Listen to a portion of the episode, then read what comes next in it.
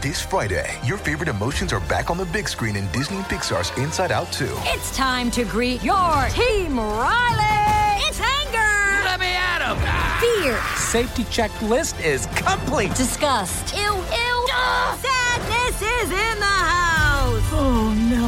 Hello, I'm anxiety. I'm one of Riley's new emotions. Disney and Pixar's Inside Out 2. There's a part two? We're going! Rated PG. Parental guidance suggested. Only in theaters Friday. Get tickets now.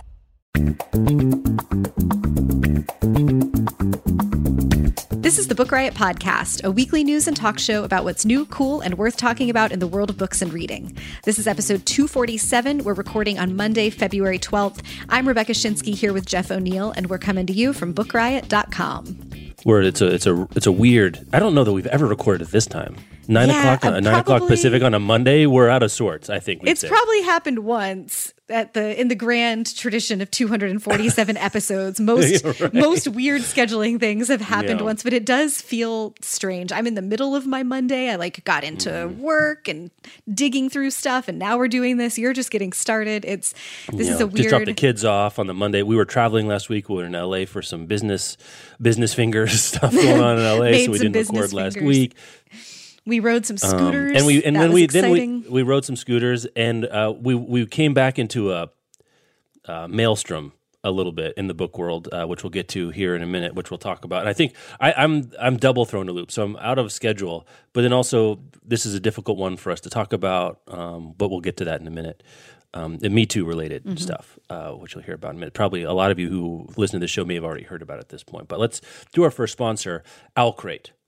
T- we've talked about Owlcrate before. Here's what it is.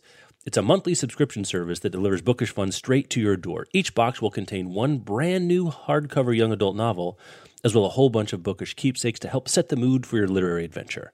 Every box is built with a super fun and creative theme in mind and also includes special goodies right from the author.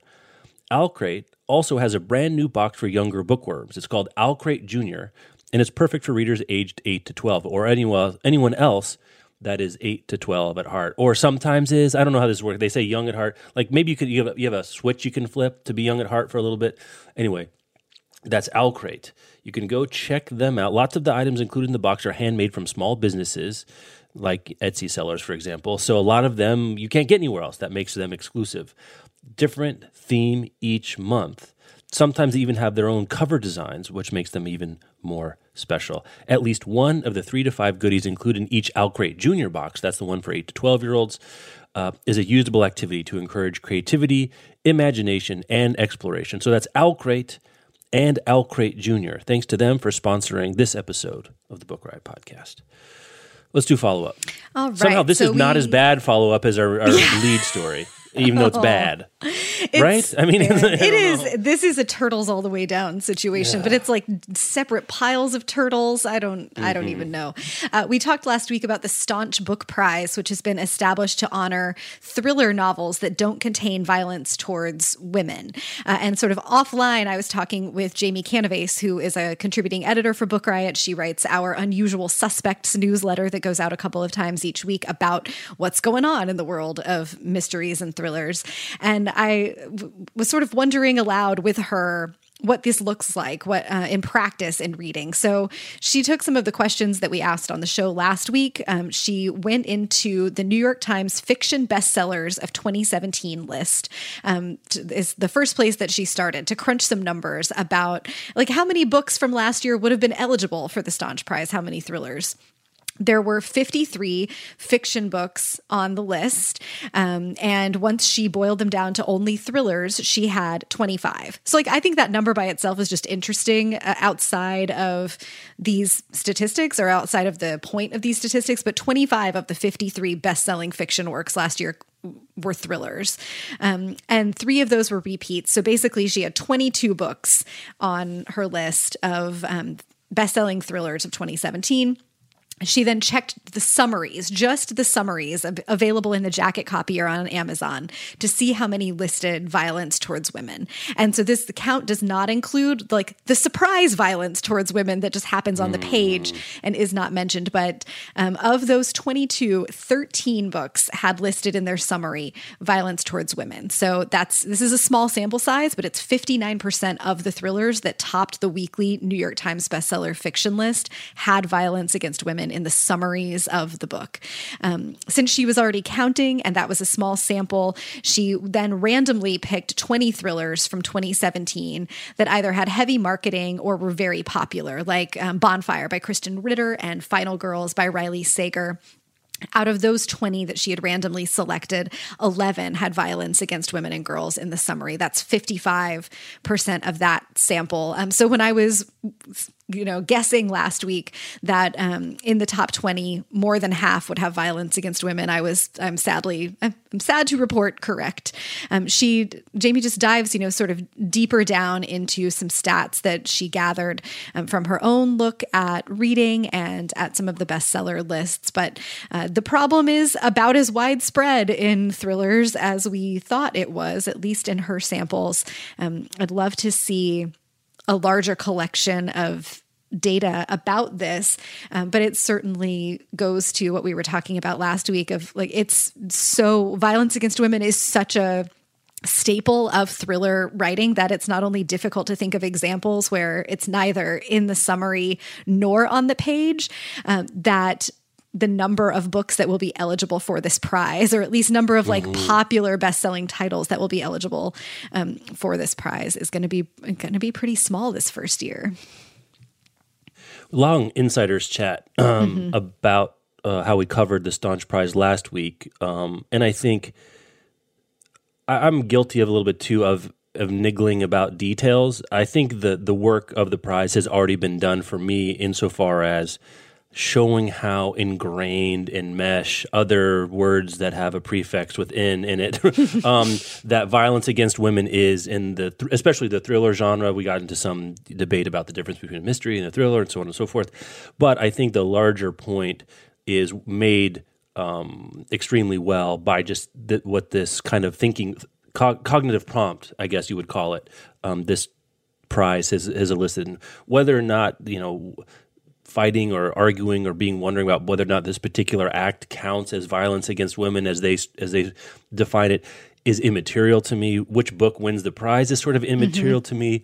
But the thought experiment of what would be eligible, and then doing some of the work of thinking about is this it? Is this it? Because like one of the things that came out of the discussion for me, I thought opened my eyes was like, you know, some ways especially in popular culture, almost all violence against women that's represented is is sexualized um, in some way. It, it's difficult to say is that has does that have a sexual undertone or what or that one doesn't. But that's part of the point, right? Is look at how much of it mm-hmm. is about sex. Look how much of it is about.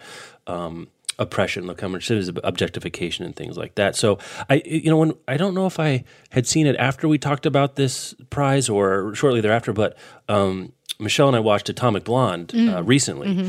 and it's a classic thriller. Um, in, in so far as you know, it's spies and things happening and trying to save people from bad things happening. Where Charlize Theron plays the the main character, um, who is a super spy, Jason Bourne type of you know whatever you know, black ops badass um, person, and while she gets beaten up and is in fights, it doesn't. It isn't sexualized as far as I, from my from my tender, naive dude eyes. It doesn't look that way to me, and it, it gave me examples like how rare that kind of a movie is uh, to mm-hmm. see a woman in the lead and also have, you know, uh, be pre- presented because you could switch out, you know, Matt Damon as Jason Bourne and mm-hmm. and change the words a little bit, but the plot would be the same. Like there wouldn't be a lot that you'd have to change, which I think is kind of what we were talking about last time. Like if you swapped out Jack Reacher for Joan Reacher, would it would it be that different? And why isn't it? Why aren't there more Joan Reachers? And I think that's the part the part I'm really taking away from this discussion of the Staunch Prize. Like, oh yeah, like I didn't even know I was in the forest, but look at all these trees. look at them all around here. Um, so that's where I come down on a little. Yeah, I think the Jack Reacher, Joan Reacher question is a really interesting one there. And when we think about, or at least when I think about the big thrillers with female leads in books in the last several years, like the the biggest one is the Stieg Larsson books, um, and those Mm-hmm. that, that I, I believe it's the first one. Very famously, has a very difficult rape scene. Yeah. And Lisbeth does like she doesn't just get to kick ass, you know. no, It's, no, she um, doesn't. Terrible things happen to her and there's a little bit of she's tough because these terrible things have happened to her which that's a problem in fiction um, i remember several years ago i think it was in the second book of the passage whatever that one was the justin cronin series um, that having a discussion with some friends that like the female leads in these books were so interesting but then there's a moment where rape is used as the sort of catalyst for the woman becoming tougher Yeah. and stronger and that as a plot device i think really needs to go um, but it's Hmm. one of the things that we don't see like we don't even get the lady version of robert langdon you know I know, right? Um, well, I think I said in the Insider Slack, you know, um, John Krasinski or whatever, they're rebooting him as Jack Ryan for an Amazon series. Jack Ryan being the Tom Clancy's, you know, I think most frequent protagonist at least. I'm like, I'm not interested in that, but I would be interested in Jane Ryan. Mm-hmm. Like, I think if you could do a Hunt for Red October with a woman and be interesting, and, and without changing too much about the plot, just because it is so different. Um, but yeah, anyway. I think that's. I think Jamie's thumbnail overview is probably not um, precise, but I think it's probably accurate. One of my favorite distinctions, right? I think that's a. It's a representative. I would be shocked if someone went on a more thoroughgoing um, study or survey and came up with the results that would be largely different than that. Do you, do you- I mean, do you agree? Yeah, I do agree. I think it's important to note that she's looking at a small sample size, but in this Yeah. case, I think her sample size is probably pretty representative of what's happening out there in the world of Mm. thrillers. And if if somehow it's not, like if it turns out that oh, actually only 12% of all thrillers have violence against women, then then the fact that most of the popular ones Yeah, have right. violence against women is even more of a problem. Yeah, yeah, or could be even more a problem or a different problem or something. But still, um, the, the sample she did alone says something's wrong. Yeah. It could be more so- or less wrong, I guess, or differently wrong than that. But it certainly it's indicative of something. Yeah, problem. so we'll have a link to that in the show notes. She wrote it up for us on Book Riot last week, and you can dive in. Um, Yeah. There's some interesting comments there and talk to her um, and other readers on that one. Well, let's do this next Okay. one. Um, we're not going to have a whole lot to say about it for reasons I think we should probably talk about, just because that's part of the story is how difficult these things are to talk about. Um, but Anne Ursu, do you know how to say her last name? It's, Mm-hmm. It's uh, Ursu. U R S U, um, who writes fantasy for for young readers. Um, wrote a piece on Medium. Uh, well, basically summarizing and contextualizing a survey she did that was inspired by something our own Kelly Jensen did for for librarians, which was ask about uh, an open survey asking librarians about their own experience of sexual ha- harassment in the workplace in the library from patrons. Um, it was a difficult and important work, uh, piece that Kelly wrote, um, and Anne. I don't. I think she says she's either directly inspired by it or or used it as a model for her own investigation here. Um, had an open submissions for pe- for people working in children's literature to submit their stories. Um, and she wrote a piece on Medium, put a link in the show notes that doesn't name names, but talks about you know very specific instances with direct quotations. Um, she said she had over ninety responses in the survey itself, and then emails and DMs privately that people didn't want to make quote unquote official. Um, there's a there's a big cloud of uncertainty about how to do these things that we're still working on, and so that you know she's getting a cloud of responses. Some people saying, "I don't want to." Be part of the survey officially, but here's something to know or something else. But a lot of responses, and she wrote, and that piece is certainly worth reading um, of in its own terms. And then that piece is big enough. But then a secondary piece, uh, School Library Journal wrote basically a, a wrap up post about this piece, and in the comments to that piece. People started saying that was my story, and this is the person that I was talking about. And there are names you know. Yeah. There are names we know. There are names we love. Yeah. Uh, especially one name that we love in those pieces. Um, there are names of people who have made had their books made into giant movies that have won awards that have been lauded. Um, and I guess we were talking for a few minutes before the show about how we wanted to handle this. I think what we're going to do is put a link in the show notes if you want to go see.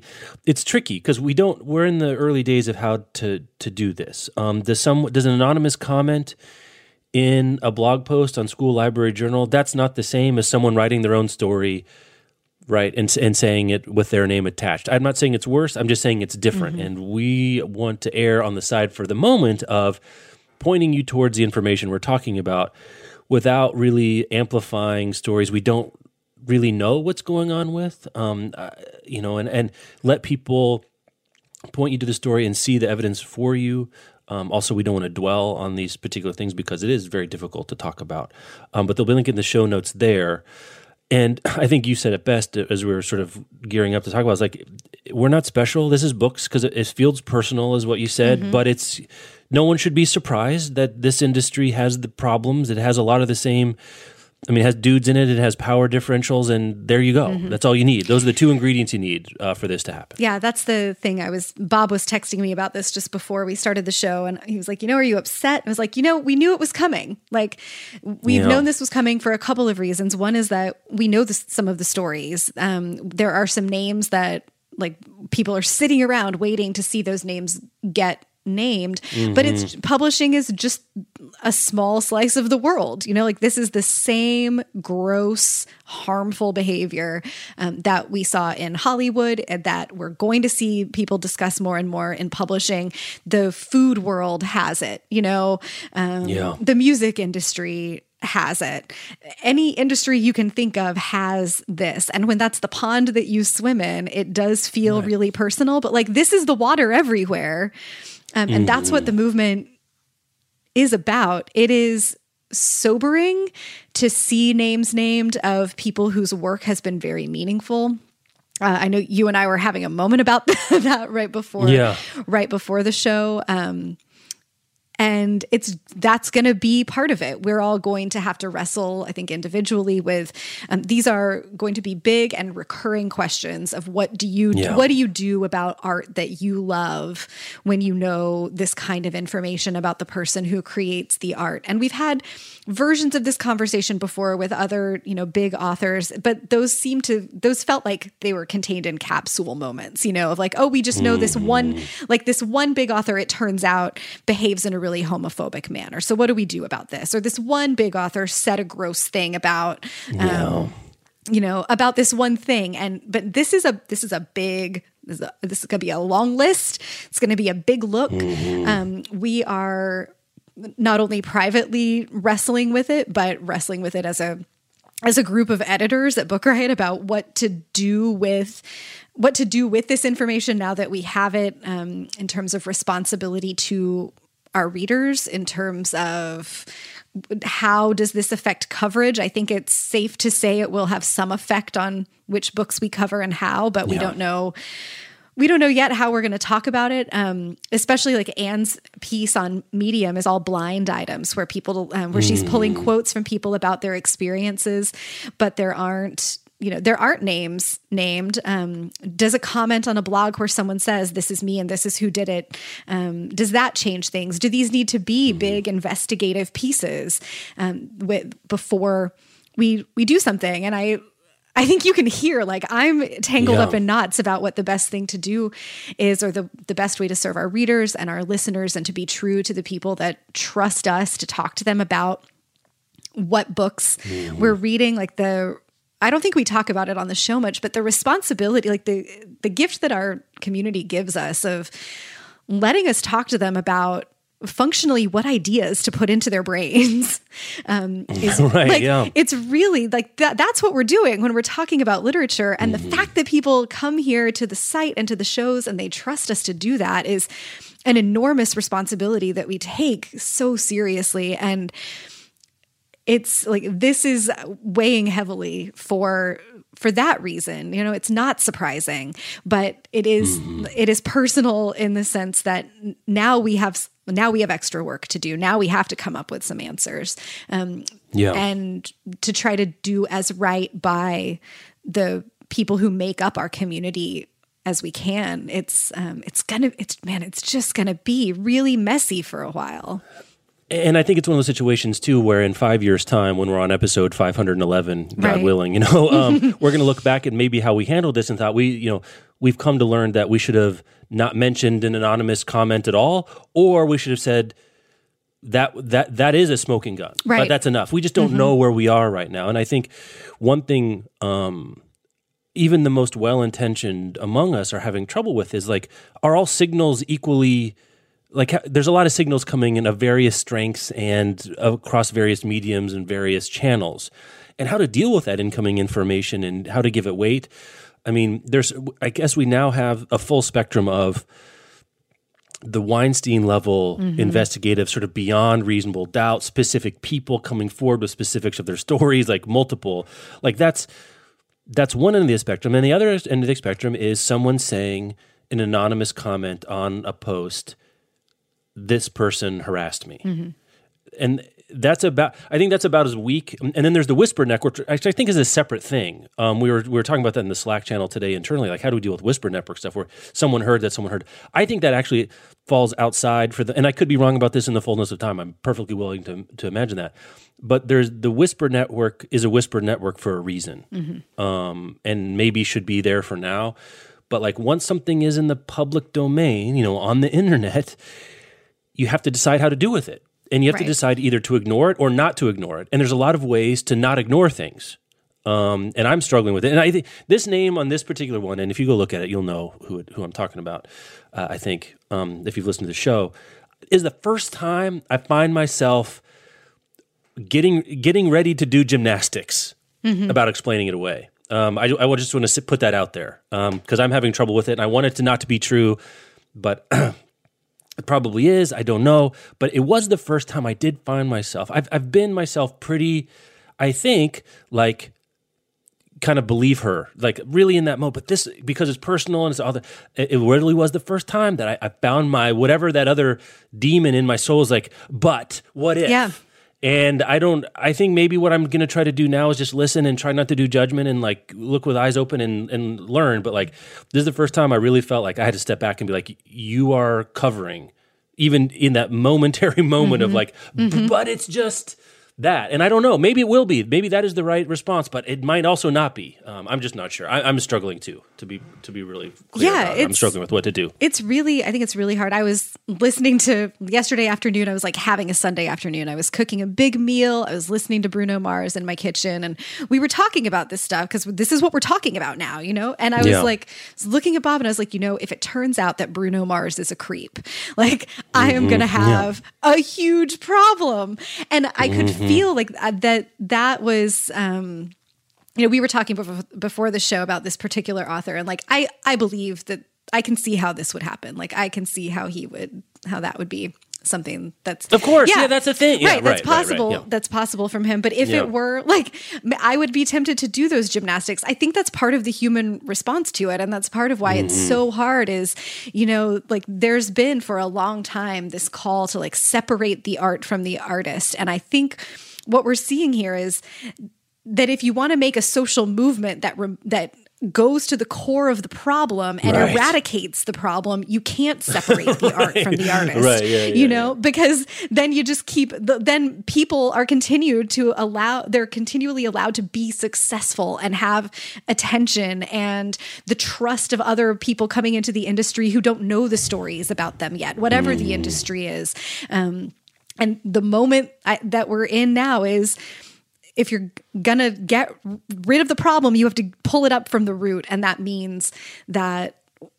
And like, I hate that this is true. I hate that I'm not going to watch the next season of Master of None. You know, like that's Yeah. it's excellent TV. I have loved Aziz Ansari's work. I cannot do it um, without do being I agree. complicit and allowing him to to be successful after the kind Mm. of story that was told about him and his behavior. And that sucks. Like, I think that we just have to say, it sucks. It sucks that we're not going to get to read books by people that we've loved before. It sucks that I might have to change which music I listen to. It sucks that I can't watch a television show that has meant a lot to me that I thought was beautifully written and so smart and interesting. That sucks. That's taking something from me, but that's a pretty small sacrifice in service of removing people, largely men, from positions that they have abused to get into those spots in the first place. You know, it's not unlike, I think, in metaphor, as anyone who listens to the show knows, it's like, it's not unlike going through chemo when you have cancer. Mm-hmm. Like, the chemo sucks, but the thing that's worse is the cancer. And you yeah. do it knowing, and hopefully it won't be forever, that this is a particular moment in time in which the rules of the game about how we think about culture and what we allow people to do um, in private and then not have consequences in public, shifting the understanding of what is and isn't appropriate behavior publicly, um, attaching consequences to behavior. But maybe we don't have to do this. You know, we, we'll have to be vigilant, right? But maybe it won't be this bad. We won't have to do a a, a full sudden accounting of behaviors that weren't being people weren't being held accountable for. Mm-hmm. So maybe it will get better from here. But you're right. The, the in in in the process, our hair is going to fall out, yeah. and we're going to get sick, and you know we're going to lose some weight, and we're not going to feel good. But hopefully, on the other end of this, the product will be a healthier um, ecosystem for culture and the world, and for women to live in. Because um, this isn't our fault either. I mean, that's the other thing. Like, right it's not our fault that we don't have to, we don't get to watch Master of None without or you know whatever we think about it because even the gymnastics i was doing about this author i knew that i probably wouldn't read another book by them mm-hmm. Like i just can't my brain won't let me like do that kind of deniability. I maybe want to be like well but but I w- would never I, I can't feel the same way about it. And maybe that's unfair. I mean i don't know. I, in in the fullness of time there might be a different standard for you know someone's reputation taking a hit. I don't know what that's going to look like. It's very difficult on both sides to know. But for now i think we're in this moment of we have to be open to what people are saying um, and that's that if we're going to make mistakes that's the side to make mm-hmm. it on yeah for sure and you know i think i think you're right there that this is its own kind of moment. I don't think it will be this way. I mean, I hope it's not this way forever. Um, but I find myself looking at my bookshelves, wondering, you yeah. know, like wh- which one's going to come off next. Um, and I would like mm-hmm. to, like, let's just rip the band aid off. You know, this is, right. it's gonna, yeah. this part is just going to be awful. Um, but in if in five or ten or fifteen years when we've done the work, I can look at my bookshelf and be, and have a better feeling, you know, that like, oh, mm. I'm not worried. I'm not worried that I'm going to get punched in the face by a yeah. surprise about the people who have done this work because we've changed some things in our industry where if if these behaviors are known about you, you don't get the platform. Um, and that like that would be a relief and a better service i think um, or where if someone comes forward they're able to just talk about it like some of this too is how messy and new it is as you were saying yes. that um, we don't we don't know like how this is all going to work yet in terms like it starts with blind items and anonymous surveys and then it and then eventually names do get named um, i've been watching this in the yoga industry and there uh, it's a mm. little bit ahead of where publishing is um, for this movement but one of the things that i saw was um, rachel brathen who's a famous in like famous yoga person owns a studio got famous on instagram um, has a podcast she told some me too stories just about her own life that didn't even have anything to do with yoga and she got got like 300 emails, 300 and some odd emails from people telling their stories that were about the yoga industry. And mm. they clumped around um, well known and sometimes famous teachers. And I assume with the guidance of her attorneys, the thing that she did was publish something that was very similar to what Anne Ursu's piece was with, you know, summaries and anonymous items. And they took out names and said instead like a very famous teacher who invented his own style of practice, that kind of thing. But what she did privately was link all the women together who had all told stories about one guy, hooked them up together, mm. and was like, if you want to gr- if you want to get together and go to the media about this one guy, now you all have each other's contact information. Right. If you want to get together and go to um, pursue legal action about this one person, now you're all working together. Um, and I think we may like the combination of these stories coming out publicly and how powerful the network behind the scenes yeah. of women is in publishing i think that we may start to see some of those um, things happen like the groupings together of people who have had experiences with the same author say or with the same agent mm. or with the mm. same publisher um, that seems to me to be the next step um, but we're not we're like it's still so new. It feels like we've been hearing these gross stories Yeah. forever now, but it's still so new. Yeah, and I, one thing that hasn't maybe it has been talked about, and I just haven't seen it because I have to admit I am also looking at these stories like kind of like you watch a horror movie through your fingers. Like I'll look at it, yeah, like not, yeah. I do a little bit of that, but like also how much the technology has allowed the that kind of connection Mm-hmm. and the consolidation and cohering of a group of stories by DM and Twitter. You can find people's contact information. Right. You can find their email address. You know, you can you can link people with des- over time and space in a way that would have been that would have been the purview only of like investigative journalists and like DAs Right. 20 years ago. Um, that you know people like Anne who you know is an interested party but she's not a journalist. You know she she has an idea. She has tools that are available that can get a bunch of people to talk to her and they're willing to talk to her because of the cultural moment. But if this is 30 years ago if she's writing letters like it's just not going to happen. Right. um, which i think is a fascinating other piece of this that i think has accelerated the conversation and the awareness eh, well not even the awareness but like the, the public conversation the public awareness bringing into the public domain is something we talk about is that those stories can be brought together. Um, and I don't know. I- I'm not sure what's going to happen. Um, this is how we're choosing to deal with it. I'd like to hear from our listeners um, uh, whatever you want to tell us. Um, if you thought we could handle this better, um, things you'd like us to address, things you'd like to hear us talk about because you're wondering about how to think about them. We will not have answers, but we can talk at you about the podcast at bookriot.com. Um, I'm sure this will not be the last time we talk about this one. Um, but yeah, again, the show the in the show notes we'll have the link to both Anne's piece, which you should read, and then this school library journal piece that has the the comments, which are heartbreaking. Um, the whole really thing is heartbreaking, but there's something about the comments in the school library journal piece. Um, I don't know. I don't know.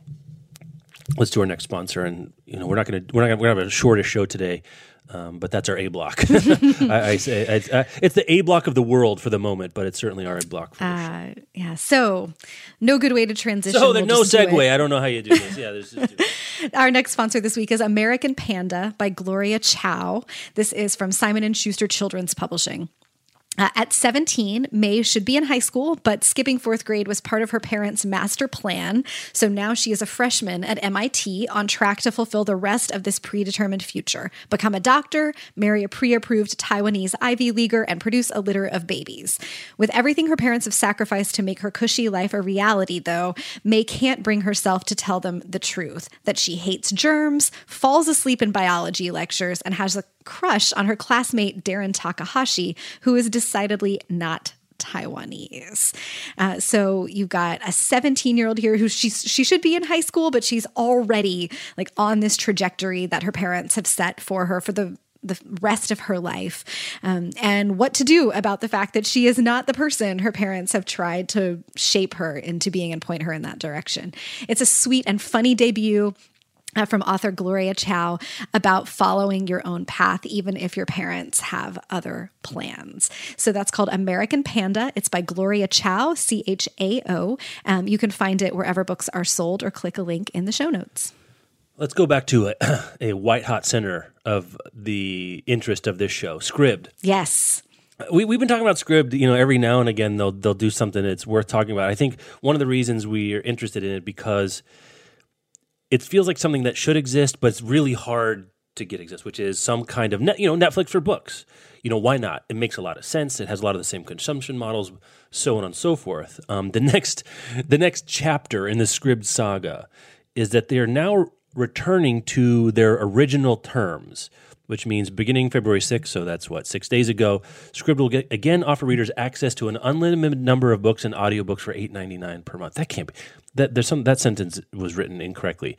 There are a limited number of books and audiobooks available in Scribd. You can't get everything, mm-hmm. but what is there you can read to your heart's delight. Right, that's your understanding of what this is. Not, I certainly can't be unlimited number of books. Am I? Am I just being weird about that, or is that sentence really screwed up? It's a um, weird, anyway. yeah, it's a weird sentence, but it like so Scribd doesn't have every dish in the world on the table, but everything that's on the table, you can eat as much of it as you want for eight ninety nine a month. Netflix Yeah. style, right? Whatever's on the streaming thing, you can watch to your to your heart's delight, though they don't have everything. Um, so Scribd co-founder and CEO Trip Adler. I'm reading from a Publishers Weekly story, which will be in the show notes. Uh, so the service has reached a level of profitability and stability that allows it to return to its original business model. According to Adler, we probably want to pause on these stats for a moment. Uh, Scribd generated more than $50 million in revenue in 2017 and has over 700,000 paid subscriber. Hmm. Adler said that subscribers are going by 50% each year. Now, um, that's a big number, big revenue number. We also know that Scribd's only business, this is not their only business. They do document sharing, blah, blah, blah. This isn't broken out by just this book reading subscription. Do you actually know if you if you sign up for Scribd, you get the whole you get all the sheet music and you get all the public documents and all that other stuff they have? I haven't looked at it in a while. Um, but their business they have they started out as a document storage and sharing company. We could put up whatever a PDF and they'd serve ads and you could share things that way and make it publicly available. Um, but they abandoned its un- unlimited access model um, back in 2015 because people are reading too much, especially romance titles. Uh, they, they're like, oh, wait a minute, this doesn't work. Um, so we inferred from that that their business model is somewhat different than Netflix's insofar as I think Netflix's streaming business model is they pay a flat fee for the content. Mm-hmm. And so they don't pay per access um, where it right. sounds like Scribd, it matters how many times a particular document is accessed. So that, you know, someone reads a whole bunch, that person costs them much more than the normal person would, or the average reader, or the median reader, or whatever you know statistical term matters to them. They do, though, have in place some throttling for. They say that basically the some trigger will kick in if it detects quote unquote overconsumption, mm-hmm. which you know it's hard. I think that's weird to yeah. call it that, but I understand what they're doing. Um, if this I guess if this is the only way they can do it, it makes sense. Yeah, it says. On the other hand, it sucks that they're doing it reading rates. They can detect whether overconsumption is occurring, and if it is, new controls will kick in to limit power readers' access to the most expensive and popular titles. Yeah. So so I mean, you can I still get, get your unlimited breadsticks and salad, but you can't get a whole bunch more lasagna to use an right. right, which it's this is it's tricky still because your power the power reader is presumably the reader that you want for this, but that's not actually true. That's not actually the customer that you want you for. No, a service don't. like this. I wonder why there aren't tiers. Like it, there must be a reason. I hope that there's a reason that it's not like it rather than controls kicking in, what if they could shoot you a message and be like, "Hey, it turns out that you're a Velocireader and we can, you know, for another like 299 a month or whatever you can keep going the way you're going. Um, or you can stay where you are and these are the controls that are going to kick in for you. You know what my guess about that is? I get i think it's like that guess about how most people vote against higher estate taxes mm. even though mm. most of them will never have more than 50 it's like aspirational right? right like you sign up for Scribd you want unlimited reading you don't want to pick like I'm the I'm the the bad reader. Give me the bad reader price. right. Everyone wants the unlimited. You know what I mean? That's like true. I think there's even if I don't use it all, I, it's kind of like how I'm with my phone plan. I probably mm. am not going to use 12 gigs of data every month.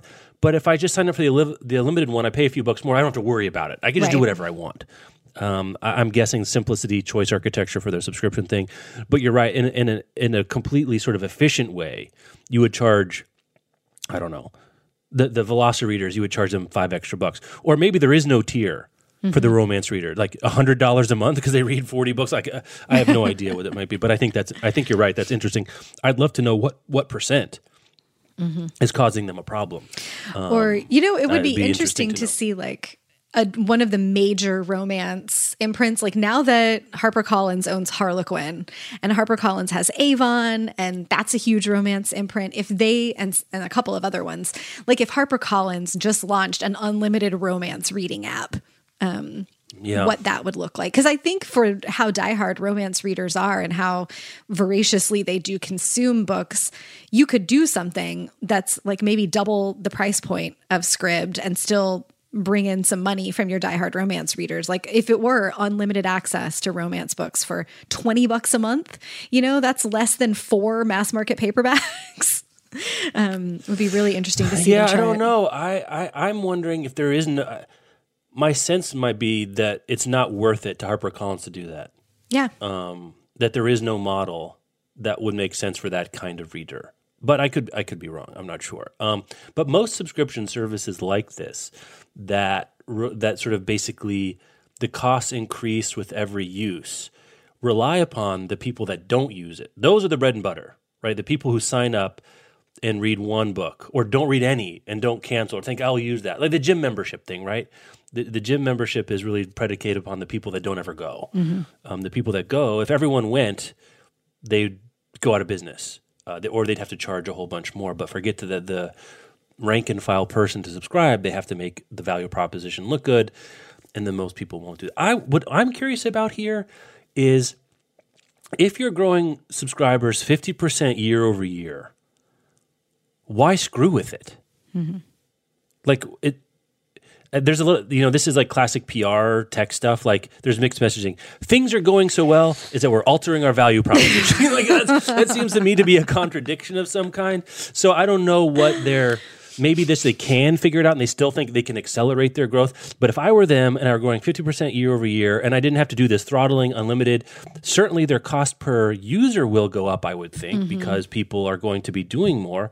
They must think that must be countermanded by the number of people who will respond more favorably to a messaging of unlimited books and e-reading rather than this credit you know we talked about the the awkwardness of that system they had in place before where the premium titles you have to use your credit. You can only get one steak but you can get all the french fries you want kind of that thing. Um, they're they're responding to something and i don't know what it is. My my personal um, idiosyncratic uh, worldview of one data point is for me libby destroys the Scribd value proposition. For me personally just it's so easy to get audiobooks everything's there. I have to wait sometimes uh, but everything is there and all the ebooks are there. I just have to wait sometimes and it's free and it's integrated and it's beautiful. Like I don't know. I, wa- I just wonder if they're this is a little preemptive of seeing something like Libby, which is a great, very competitive free product where you actually do have unlimited reading to unlimited number of books, right? Because your library system basically has anything Scribd could offer. Mm-hmm. Plus, you could go get the physical books if you wanted outside of that. If I were Scribd, I'd be terrified of a good product like Libby. Yeah, I think me. that that's what this is pointing to. If I had to put if I had to put money on it, that's what Yeah. I would guess they're doing here. Like the Scribd model, when they had to modify things after the original all you can eat model and they were trying to figure stuff out, it got a little confusing. Like you can read these things and you can do these audiobooks, but there are credits and this is how it works. And then you could buy extra stuff. Like the the waters did get, you know, the mm-hmm. waters got muddied there for a little while. And so I can see some appeal from the PR side of things and maybe trying to, you know, retain original users that have hung with you through these changes and Yeah. also make your model just c- cleaner and clearer and easier to explain, wanting to go back to this model, but I do think that probably the core of it is that when Scribd launched and and before it when Oyster launched the, we joked about how co- how frequently people said to us like well I've, I can tell you an unlimited reading thing it's called the library yeah, yeah, right. but but the Libby app is beautiful and does work very well in a way that it, it didn't exist a couple of years ago. And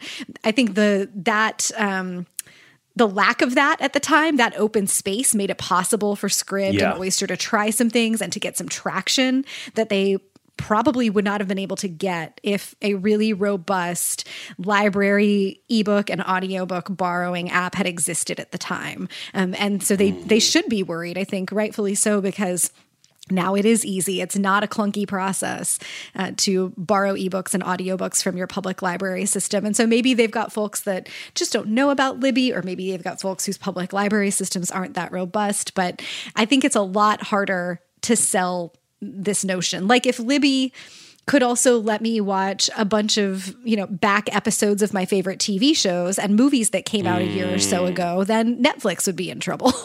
Yeah. well, and you can see over time that Netflix, I mean, if you've logged into Netflix anytime soon, they have a lot of original content. Mm-hmm. So And they push it, you know, they they they they they they, pop, they bubble it up because I think they do realize that content that is not exclusive is kind of a commodity. Mm-hmm. And, you know, if you're competing on commodities, then people can do different models or undercut your pricing or whatever whatever it could be um, and that's why Apple and you know that's all fo- that all goes back to the adaptation gold rush we're talking about, right? Like content is valuable, but even more valuable than content is exclusive content, is um, siloed content, is content that people have to come to you and can only come to you for. Where Scribd, they don't have, as far as I know, uh, any exclusive content. Even Audible, who's the 900 pound gorilla of audiobooks, is trying to get, you know, they have the exclusive Wolverine podcast thing they're doing, and they're doing these exclusive, like, narr- you know, famous narrators for public domain books. So you can get Thandie Newton, I think, reading Jane Eyre or something like that. That's one I saw recently. They're trying, they're realizing that at certain level, content is a commodity, and the publishers are commodity suppliers. Like they'll sell to everyone as long as they pay the right price.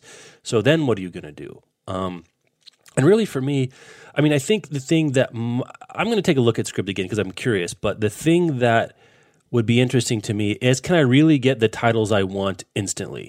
Because that, that is the one friction point with Libby. Um, and I'm to a point, and I'm, I'm lucky to be at a point where my constraint around books is not necessarily price. It's most t- it's mostly time. Yeah. So if I have to wait three weeks for something on Libby, or it's ten bucks to buy as a Kindle book, or eleven ninety five to buy as an Audible book, I will pay that basically instant tax for some books, not all books, but some books I will pay that instant tax. Does Scribd allow me not to pay that, or does it allow me to pay that tax in a different way that's more palatable or more interesting, more flexible?